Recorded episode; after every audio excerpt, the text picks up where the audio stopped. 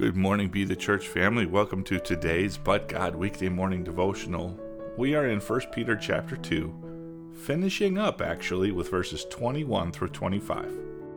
For you have been called for this purpose, because Christ also suffered for you, leaving you an example so that you would follow in his steps. He who committed no sin, nor was any deceit found in his mouth. And while being abusively insulted, he did not insult in return while suffering, he did not threaten, but kept entrusting himself to him who judges righteously.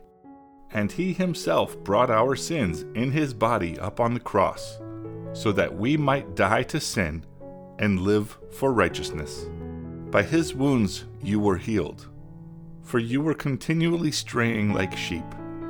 But now you have returned to the shepherd and guardian of your souls. Like I said, today we finish 1 Peter chapter 2, and one of my favorite parts of this scripture is in verse 24, where Peter points out, By his wounds you were healed. I love this verse because it describes one of the many paradoxes that is the gospel. The God and King of the universe stepped down into darkness and became human. He, the King, was born in a cave for animals.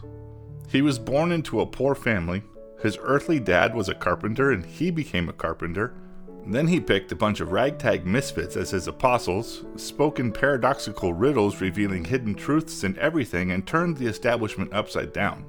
The Israelites thought he was supposed to lead a revolution and overthrow the Romans. Instead, he led a revolution of faith and freedom. He was betrayed by one of his own apostles. He was slandered, punched, and beaten and then he carried his cross, on which he was nailed, where he succumbed to death. Then the ultimate but God moment, on the third day, rose again from the grave to conquer death. He appeared to his disciples on multiple occasions and taught them more, and then he ascended into heaven. Healed by wounds, saved by grace through faith, love our enemies, bless and pray for those who persecute you, Blessed are the weak, meek, poor, downtrodden. All of these phrases are opposites of our human nature, true paradoxes. The only way we can live and follow the paradoxical life of the gospel of Christ is to draw strength from the Holy Spirit, which is God in us.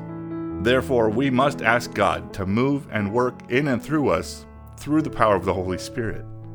This is how we follow our Lord and Savior. Lord, we thank you for healing us through your wounds and giving us eternal forgiveness and everlasting life through your resurrection. Help us to not rely on our own understanding, but to rest in your pleasing and perfect will through the power of the Holy Spirit. In Jesus' name, amen. Shalom, shalom blessings, press in, and press on.